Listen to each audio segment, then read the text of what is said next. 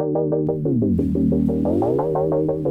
の番組は自立した子として活躍できる人を増やすために活動する王のメンバーが答えのない時代を生きるためのヒントについて語り合う番組です。こんにちはパーソナリティを務めます王株式会社の岡田カレンです。田中優子です。つくもです。さて皆さん今回は、えー、と家族について、えー僕から皆さんにお伺いしたいと思っております。よろしくお願いします。よろしくお願いします。えっと、というのもですねあの今の時代って正直うんうん。あの某有名企業のしあの CM とかでもあった通り結婚しなくても生きていける時代みたいな感じになっているんじゃないかなと思っていてうん。かつそれこそもう男女の結婚じゃなくても全然当たり前というか、うんもちろん同性婚だったりし、うん。なんならあの契約書とかを結ばない事実婚みたいな多様な結婚の仕方もあるっていう中でそもそも結婚したことで変わる生活であったりとか、うん。皆さんあのお二人はうんご結婚されてると思うんですけど、うんあのそれによって変わる環境の変化だったりうん。っていうのを、えっと、全くそういう結婚とかについてまだ経験してない私から、うんあの聞いていきたいかなとうん。考えております。お願いします。よろしくおお願いしまます。えっと、それではまず最初結婚ってそもそもなんだっていうふうなテーマでおお二人にお伺いしたくて。先ほども少しあの話したんですけど多分今の時代って本当に結婚ってそもそもする必要あるかなっていうのが、うん。あのちょっと考えているところで、うん。例えば誰かと一緒にいたいって考えると、その目的を達成するためだけだったら、うん。今最近よく流行ってるマッチングアプリだったりとか、うん。それこそどこかにうん。コミュニティに属するだけでもうん。誰かと一緒にはいられるなって思うんですけど、うん。それでも結婚をして、まあ、今のだったら籍を入れて、うん。二人で2人ないしその家族で一緒に暮らすっていうことについての、うん。まあ、良いところとういうか、ん良いところ悪いところだけではなくて、うん。そもそもそういう暮らすってどういうことだろう、うん。結婚して一緒になるっていうのはどういうことだろうっていう少し漠然としてるんですが、うんうんその印象をお二人に聞いてみたいんですけども、いやなるほどな。いやこれめっちゃかかそのテーマとしてめっちゃ難しいテーマじゃないですか、はい。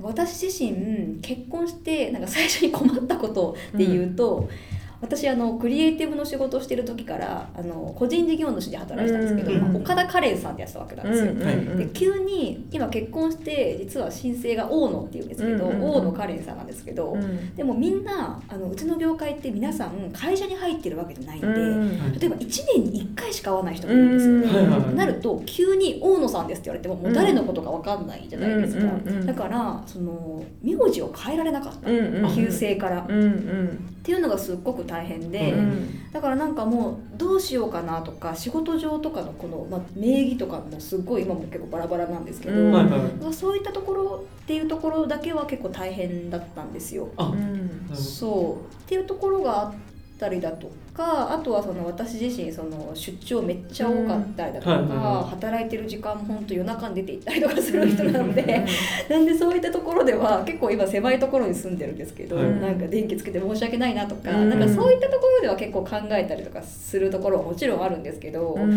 まあでもただ私自身結構家族っていうコミュニティめっちゃ好きな人なんですよ。私結構そういうコミュニティすごい好きな人なので。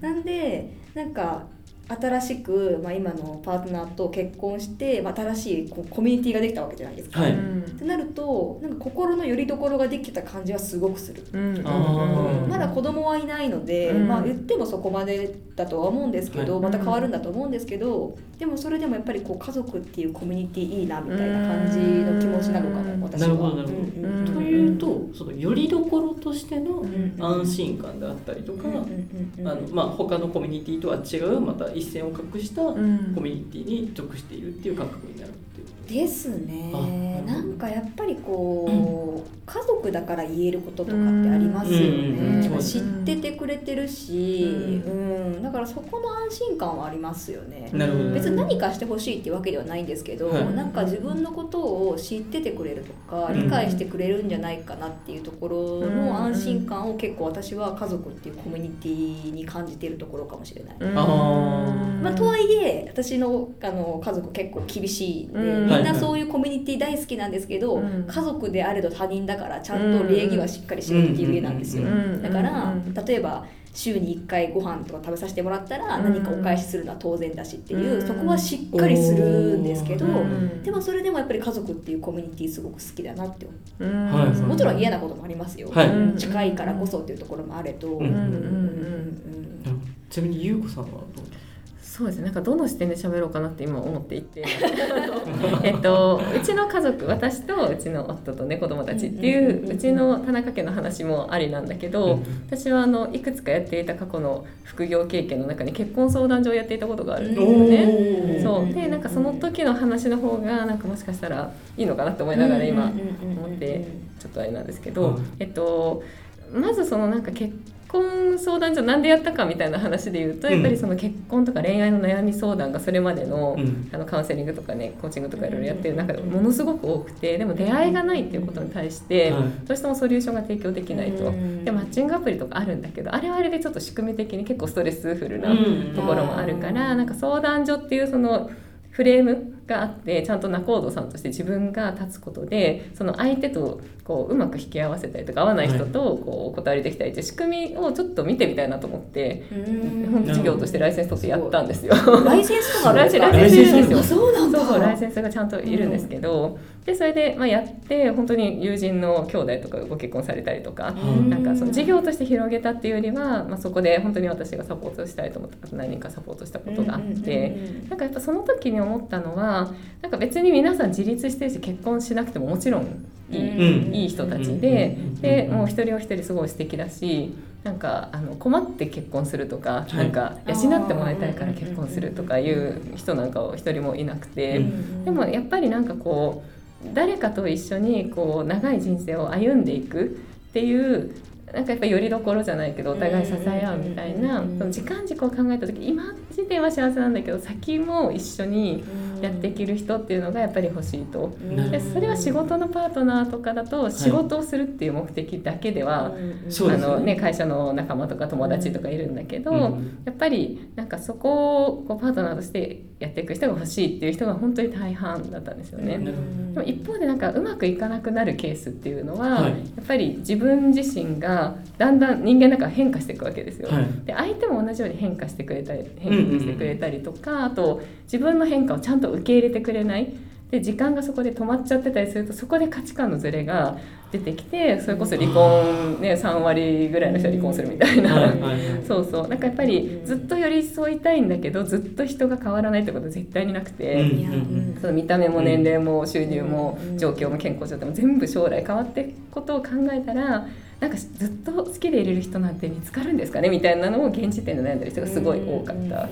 そうそう。なかなか結婚難しいよねっていうのもめっちゃわかるし、でもうまくいってる人っていうのはなんかその変化自体も一緒に楽しめる人だなっていうふうに思っててそうそう。わかるわかる。なんかそこのなんか結婚っていうフレームにとらわれなくて本当にいいですよね、それうちのうん。めっちゃあの身近なところで言うとうちの両親離婚して今うん。事実婚状態なんうんですよ、でもいい事実婚状態なんですうよ、ん。なんでそうなったかは分かんないけどん事実婚状態で,、で私より弟が先に結婚してるんですけど、弟の時に一回、うん。あ弟結婚するし籍ちょっと一応入れとかないといけないから、まあ、そんな軽い気持ちで言って、うん。で結局、まあ、えって言って流して、うんうんうん。私の結婚式の時もその話がやって、うん。結局今どうなってるか分かんないんですけど、えー。ま あでもそんな大感じだし、うんうんうんうんでも毎週ねちゃんと土日一緒に出かけたりとかめっちゃ仲いいんですよ。でも今事実婚状態で、うんそう。それはなぜ席を抜くことに逆にこだわったのかっていうあでもね昔ちょっと仲悪い時あったんですよ。うんうんうん。でめっちゃ仲悪くて、はいはい。でうちの両親結構早く結婚したんで、うんだから多分そこの、なうん。なんかこう若いからこそのうん結構不安みたいなところもあって経済的なところもあったと思うし、うんでそこで離婚したけれどもうん。結局今も一緒にいて、うん。なんだったら今の方がうん家族全員めっちゃ仲がいい。いやそうですよね。そうなんでそう結局そうそう。結婚じゃないなってなんだったらみんな忘れてて。うん。そうですよね。そうなんかある時なんか区役所かなんか行った時に、うん。うん兄弟全員の席が父親の方に入ってたんですって、うん。なんでなって。そこでみんな気づいて「うん。えみたいな席入れてないの?」みたいになって、そうそう。みんな結構笑って笑った話なんですけど、うんそうそう、うん。そういったこともうん。私の両親世代でも全然あるし、そうそうそうそう。そう。ね、なんか意外とその添い遂げなきゃみたいなあそうそうそうそう。のはうんなんかこうあるかもしれないけど、ね、なんか自分たちがいいような形が今実は選べやすかったりとかねなるほどするでもな墓買ってるんですよ。うん。墓一緒の墓もはいもうな病住所まで教えてもらってるんですけど。あそうなんだみたいな。うん。だからうんそう結婚っていう形じゃないんですよね、うん。墓まで入るつもりだから二人一緒に、そうですよね。なんかなんか生きていく上でその何かしらのパートナーシップがちゃんと対外的にもこう、ね、表現されてるのって、まあ、今一番わかりやすいのは入籍っていう形で、やっぱり結婚してますよっていうとあこの人とこの人はそういう支え合う関係なんだなっていうふうになんかうん。傍から理解が得やすい。っていう意味で言うとやっぱそういう人がいた方が安心感あるよねっていうだから結婚はしたいっていう気持ちもものすごいわかるし、はい。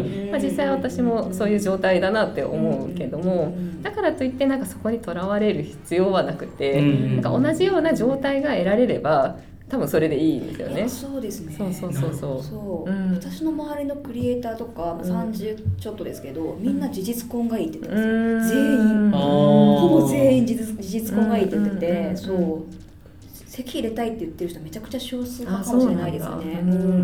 多分子育てとかする上でやっぱりまだ法制度がどうしてもそのよねあの家長がいてさなんかねうん。その家に紐づいたものだったりとかするからやっぱりその日本のなんか ID の管理の仕方がどうしても家族単位になってるのが追いついてないからうん。ちょっと面倒くさいとかいいうのはあると思うんですけど。うん。まあ、でも本当になんか今の時代はねどうでもただパートナーとか分かってくれる人はやっぱりいた方がいいよねとうんはうんうん。思う。いないよりはうんいた方がいいよねっていうのは別に男女だけじゃなくてね友達とかでもいいのかもしれないですけど。ほど確かに確かにそうですね、うん。でも確かに今のお話聞くと結婚って目的と手段を一番混同しやすいというか。そう。まさに。そうそうそう結婚して終わりって思ってる人多いですよね。そうそうね。それ本当相談所やってた時私があの結婚を全然進めない仲人さんとして有名でなるほど。いやあなたの目的はその結婚することが目的だとしたら、はい。あの絶対やんだ方がいいみたいなその謎の止めるなコードっていう。